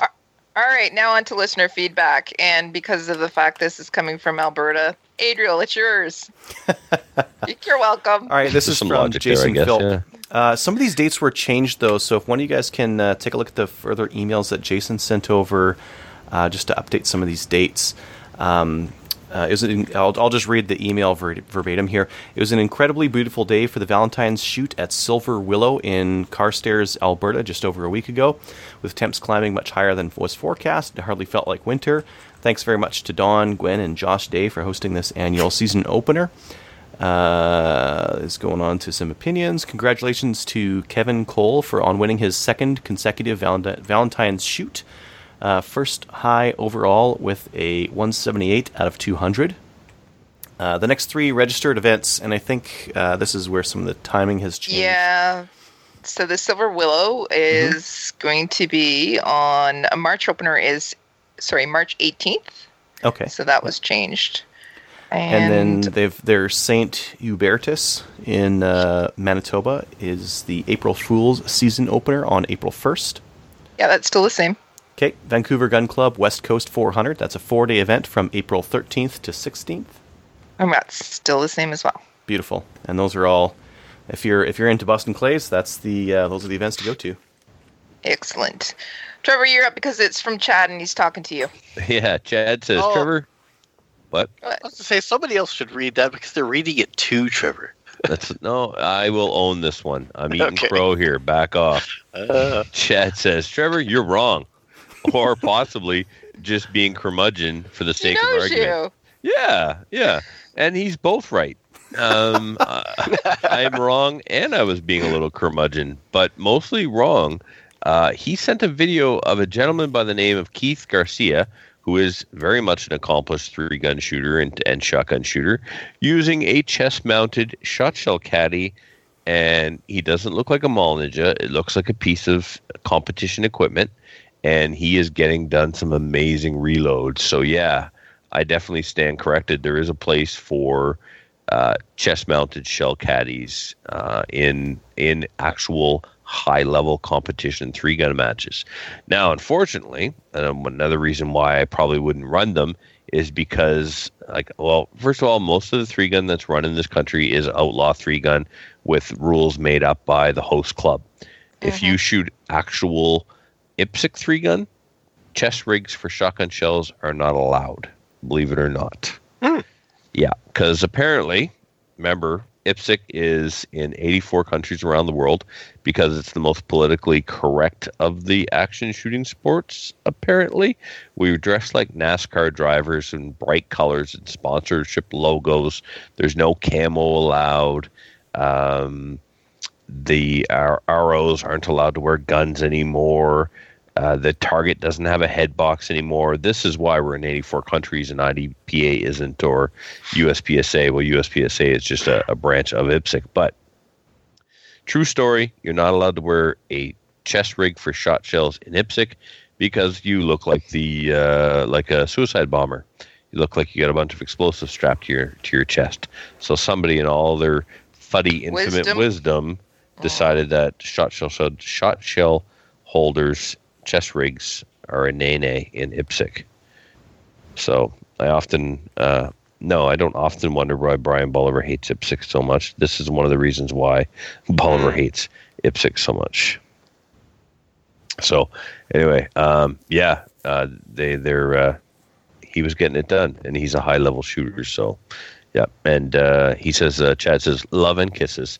So love and kisses to you too, Chad. Thank, thanks for making thanks for making my co-host feel uncomfortable. I'm totally okay with it, but I know it makes my co-host uncomfortable. Not really. Go ahead.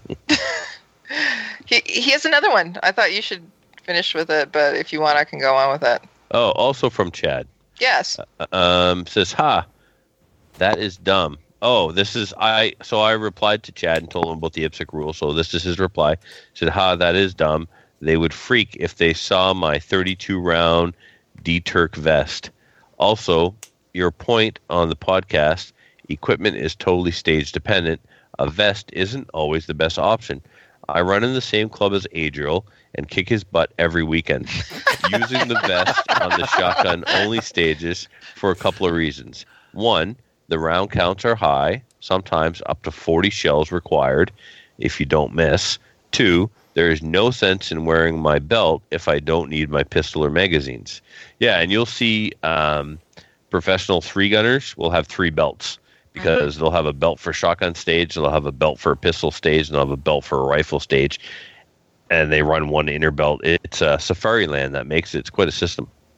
Anyway, he carries. He continues. He says, for the stages that use all firearms, I have a belt-mounted caddy and use that as I don't need 32 rounds. Three gun definitely is an equipment race as much as it is a shotgun competition. There's also an argument to be made that the Deterk vest or the Safariland setup Garcia was running in that video aren't really vests so much as a belt worn around your chest. And that's what I'm saying about, yeah, what Garcia had doesn't look like a, it's not a plate carrier, it's not a chest it's not. rig. Yeah. It, it really it does look like a belt he's wearing around his chest to hold the shot shell caddies up higher. It definitely has a feeling of a piece of competition equipment and not a piece of Mall Ninja kit, Mhm. which is which is why I like it. Um, the we have a hard enough time in my region to get people out to an IPSC match, so three gun is not accessible because they need three guns, three types of ammunition, and ways to hold the ammunition for those other guns. So I always try and make my stages with low round counts. I may have a 32 round stage, but that'll be 32 rounds of all three. I won't have a 40 round shotgun stage. We had a stage in Halifax um, at their three gun, and they have a much stronger program supported by many more shooters, so they can get away with this. They had a 75 round stage, which included all three guns and rifle shots out to 220 meters. Um, I, I wouldn't put a, ma- a stage in a match like that because after the competitors shot it, we scored it and we reset. It was about 20 minutes between competitors. Oh, that's brutal. Yeah. it was brutal. It was your It long brutal. shots that made it, right? The long shots are killer. You were taking a golf court, a golf cart to go down and score targets. That's Oh, how man. we, we were on a uh, like a, a 200 plus meter. Um, well, maybe it's a 300 meter long range, right? Yeah, those long shots got to be steel. They got to be steel. You got to call them. They were steel. Yeah, they were steel. Muffin was the only one in our squad to get both hits on the first shot, and he did it with a 10.3 inch barrel with a $150 scope. We were having the argument about uh, me insisting that long barrels are more accurate than short barrels, and you guys are like, "No, man, just look at the science. It doesn't work like that." Uh, well, we know that long barrels give velocity, but there's no question. His short barrel was as accurate because he was the only one out of the box. Bang, bang, ting, ting. Mm-hmm. So anyway, ah. so yeah, I'm eating some crow. I stand corrected. And when you have the right kind of chest rig for your shot shell carriers, professionals are using them, and they do certainly work. Mm-hmm. All right. All right, you're up, Ken, from Colin. All right, from Colin. I enjoy the podcast plus the humor and information you guys give out. I'm looking for advice on an upper for an AR I'm working on. It is a Omni plastic lower with a Tapco buffer tube and buttstock. I am looking at both 7.62 by 3.9 and 223 or 5.56 calibers. I love the 7.62 by 3.9, no doubt due to two SKS res- excuse me, SKS rifles I own, no Tapco stocks to get wound up about. One plane and the other in an ATI stock. So I am leaning more towards that cartridge, at least for my first upper. Do you guys recommend any particular barrel length or brands to consider more than others? Uh, also, add to your collection two gold stars and a pair of SIG P226 handguns. That's a nice bonus. Yeah. Thanks, guys and gals. Awesome. Um, I'd like to start on this one. Colin, the original Gen Omni plastic lowers were cracking where the buffer tube goes on. The 7.62 by 39 is going to produce more recoil in an AR platform than a 556, unless you have the Gen 2 plastic lower that's got a reinforced steel insert in the back. You may want to stay away from the 7.62 by 39. A Tapco buffer and a Tapco tube uh, it sounds like a pretty uh, entry level, budget minded build, and I, I wouldn't push those components with the excessive um, recoil of the 7.62 by 39. I had um, myself, Muffin, Filthy, we all have the NEA 7.62 by 39 upper. Um, the upper that I had, the bolt broke. They sent me a new bolt. Uh, Muffin or uh, Snuffleupagus bought it from me his bolt broke. They sent him another bolt that he's not sure is new. It looks looks used or dirty. Like they went to a nickel boron finish on the new 7.62 by 39 bolt. Um, problem's supposed to be fixed with the replacement I got, but it broke. So just want you know full disclosure, want you know that. I don't know anybody else making a 7.62 by 39 upper that is as readily available as um, the NEA one. Also, be careful what ammunition you put in them. We were using the LAR 10 round 7.62 by 39 mags, and lacquered milsurp ammo would run. The newly manufactured Dominion ammo with the unlacquered, call it dry steel case, would hang up in the magazine. Uh, we tried polishing the magazines, uh, didn't really seem to make a difference. We were getting a lot of nose diving issues.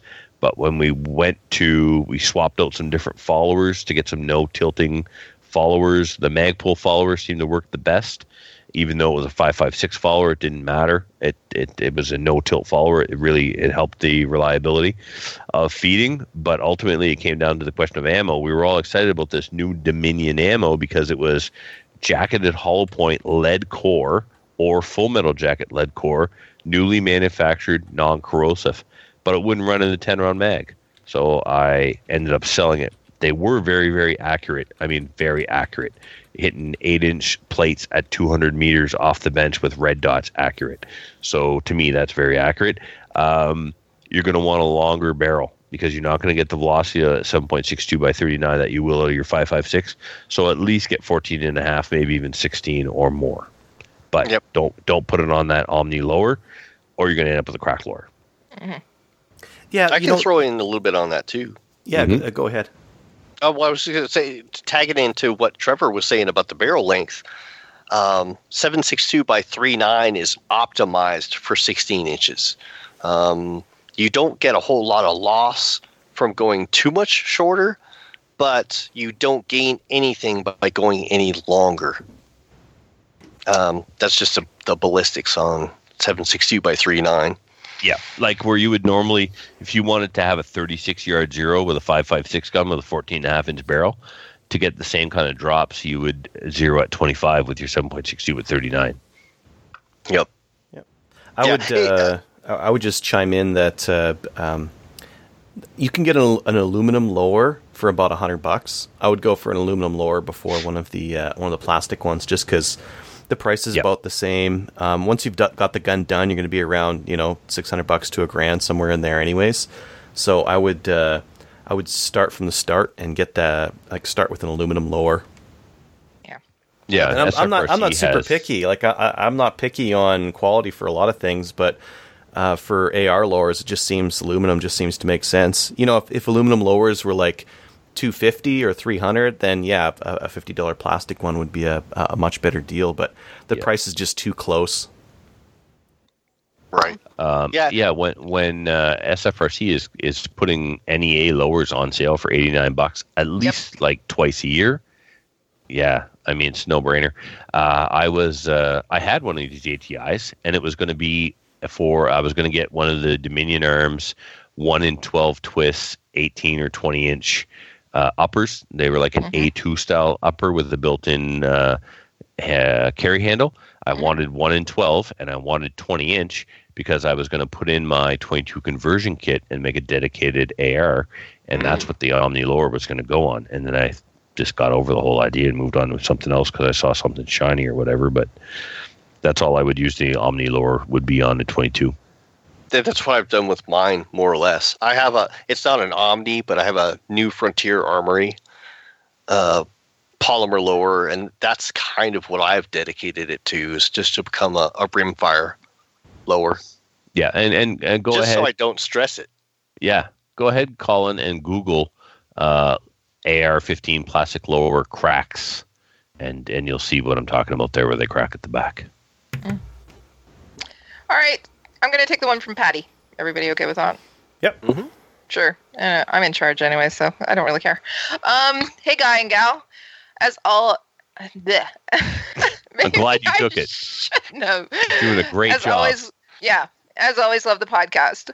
I was at the recent Ajax town hall meeting to in support of the FOC range, and someone was saying they believe it is permitted to discharge a restricted firearm on your own land if the discharge of non-restricted is permitted.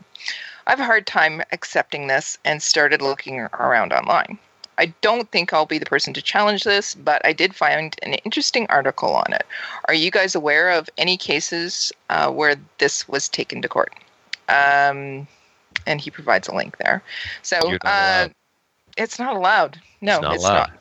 No. Uh, it's a it's popular misconception. Well, it's my land. Doesn't matter. Mm-mm. Restricted means restricted to a gun range. The only time you're allowed to discharge a restricted firearm on your land is when you're in Alberta and the CFO has given you a certification to have a gun range on your land, like we taught at last year. We were on a person's private property who had a certified range on their property. Other than that, no, you don't take your restricteds, your your pistols or your ARs into the back 40 on your private land and start shooting them.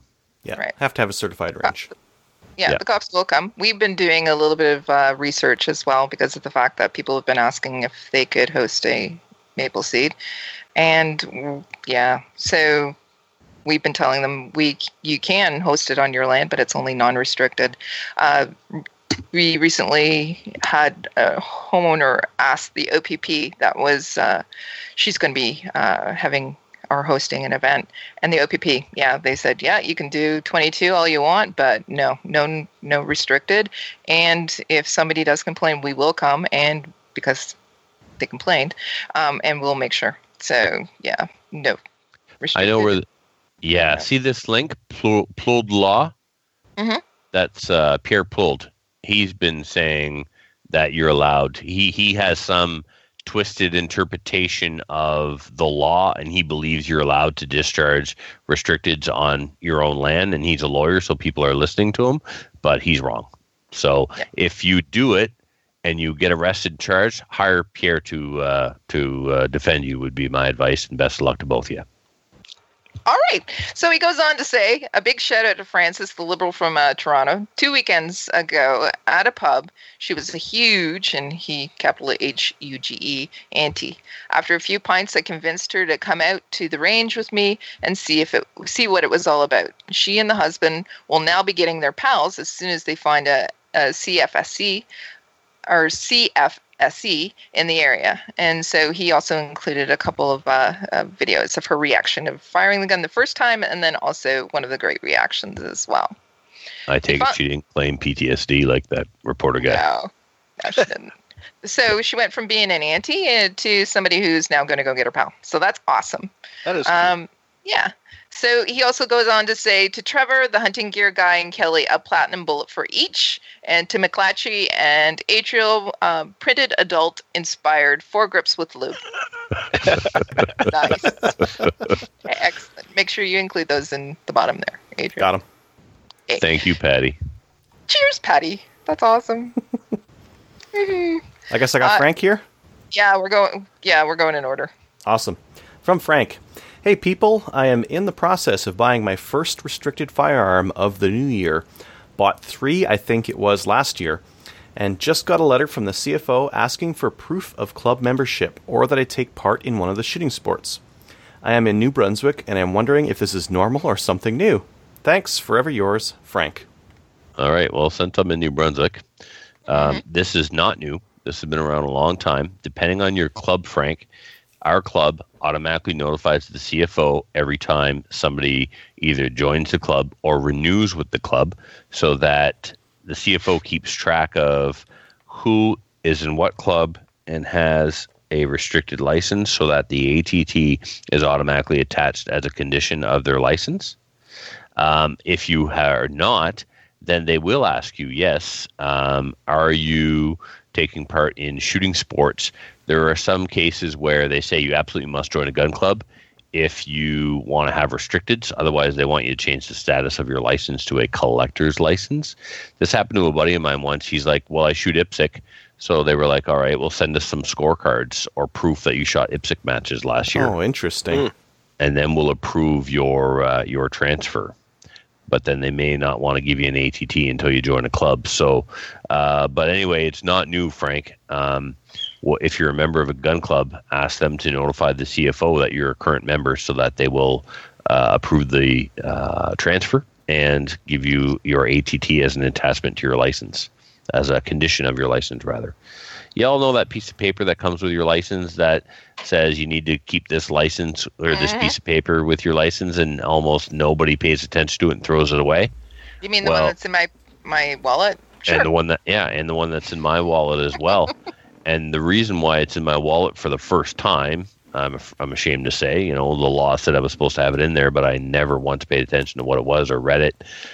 Um, now that piece of paper lists the Mhm. conditions attached to your license. So Yeah, you're supposed to be able to provide it on demand. Um, so we traded one piece of paper for another. We don't have the ATT. We now have a slip of paper that says this person's ATT is attached to the license.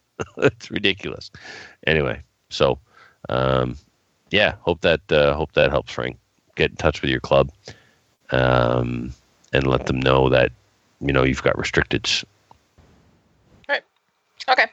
So those were a lot of emails, and we love getting them. So why don't you send us more emails at slamfireradio at gmail.com. and we'll read them. And iTunes, Stacy, check for us. We don't have any. Sorry, none to read. Um. But yeah, send us some of those too, because uh, five star ratings, we like those.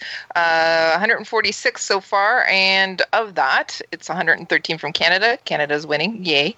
Uh, 30 from the US, one from Australia, one from the UK, one from Lithuania, and one from Belleville. Belleville, Lithuania, and Belgium. Belgium. well, probably somebody from Belleville, Chances That's are 113. One of them came from Belleville. Yes. probably. Have you met the people from Belleville? Anyways, yes. Um, so send us one. And now we're going to get a hate mail from Belleville. yeah. By the way, I'm going out to the. Never mind. Uh, shoutouts. You have a ton here, Trevor. So why don't you? Why Yeah, don't you? to to Paul and his father Claude for the M1 stuff, uh, Mike for the M1 stuff, Filthy for the M1 stuff. But this last one, my final show is to Filthy and Ella. They actually bought me an electronic on air sign for the podcasting studio here. This thing is so cool. Aw, Blue, awesome. it lights up. It says on air. It's a great way to keep the wife out of here. Right now, I've got like a go away sign that says, you know, if if it's on on air, you don't come in. Right. So it's hanging up over the door. I should get a picture and post on the Facebook page. Like, I don't like touching people. I'm not a I'm not a touching kind of guy. I don't hug. I hugged Ella. Like I was so excited when I got this sign.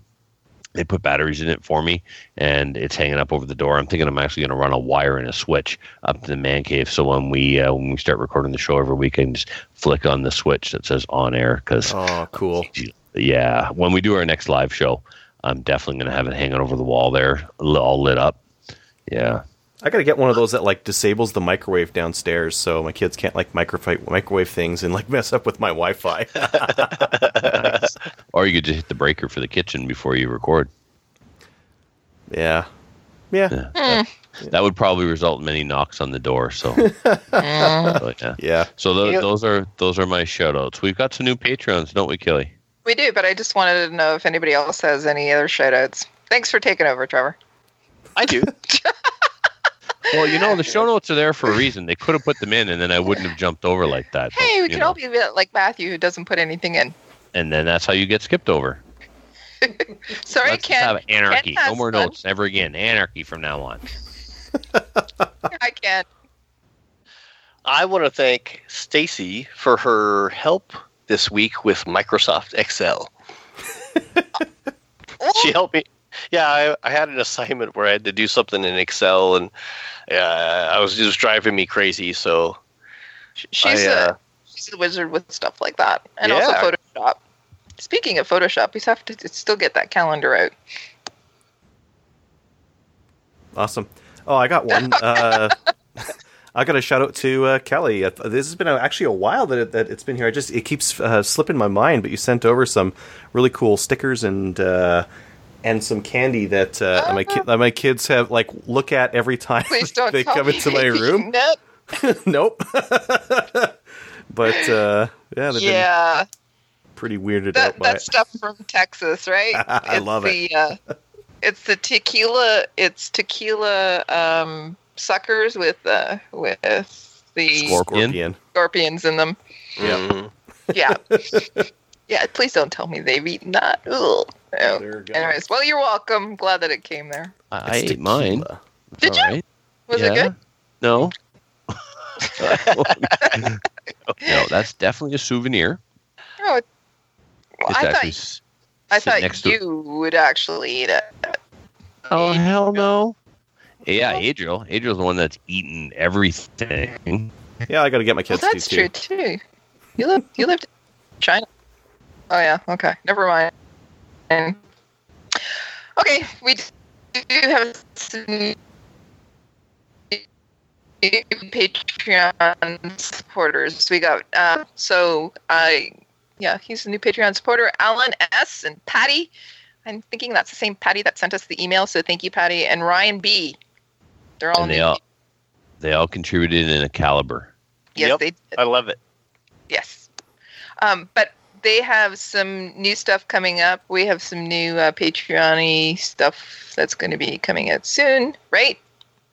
Mhm. And then, y- Trevor, you have some stuff that you're going to be announcing on the Patreon podcast as well.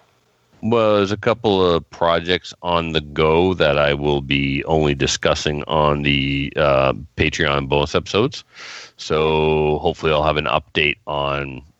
Well, I definitely have an update on one of them, and we'll be teasing about an upcoming guest that we'll be having on the show, who will be doing a special announcement on the show. Okay. And um, the other project, there's been, I looked for an update on that one today, and there's been no news there. But by the time the new Patreon bonus episode comes out, maybe there'll be an announcement about that one as well, because that's the one that I'm really excited about. They're both kind of cool, but one of them is really cool. One was in a sock today, wasn't it? No. That was I was Trevor's uh, Photoshop skills there. It looked like a Sock. sock. He, he No. just blacked it out. Sorry, didn't mean to blow out yours. Uh, okay, so um, yeah, so Mike and Alan and Patty and Ryan, make sure that we have your email address and also your regular address, so so that we can send you the Patreon stuff. And then also, less than honest, I don't know, did he ever send us his email address and and that too? Oh, I've got a spreadsheet. I'll uh, I'll go update. it. I'm gonna send, Okay. I'm gonna do these send outs uh, once a month, so they're kind of gonna go out in batches. Okay. And uh, that's about it. So let's close the show out because it's getting long and awkward as always. So uh, please join one or more of our national firearms associations, such as the CCFR or the CSSA. Uh, there's some out there. Just go and join them because really they're supporting us, and we really need to support them as well. Uh, get out and get some shooting done. Go and do some IPSC, and you can even do the three gun with the you know the the belt around your boobs. Sorry. it's the long show. Um, yeah. So, and just go out and get some shooting done, or like Patty did, take somebody who is anti-gun and take them out, and you'll find that uh, they're no longer anti-gun as well. They'll come to our side of the, you know, things. Uh, check us out on the Gun Owners of Canada. We have a thread there. We try and post each episode, but we also like to chat with you too. And also out on Facebook, we're at 1,634 likes. We have five gold stars. Uh, we have a signed 858 petition, four thumbs up, uh, two Harambe thumbs, one Mogan David, uh, two Sig P. 226 handguns, three platinum bullets, and an adult inspired foregrip. Excellent. You forgot the lube. Um, and on that note, let's say goodnight, you guys. Stay classy. Good night. Say goodnight, Ken. Good night. Thanks, Ken. Good night, everybody. So if you have any comments or questions for the show, please send an email to slamfireradio at gmail.com. Now go grab a gun and shoot something. When the talking is over, it's time to get a gun.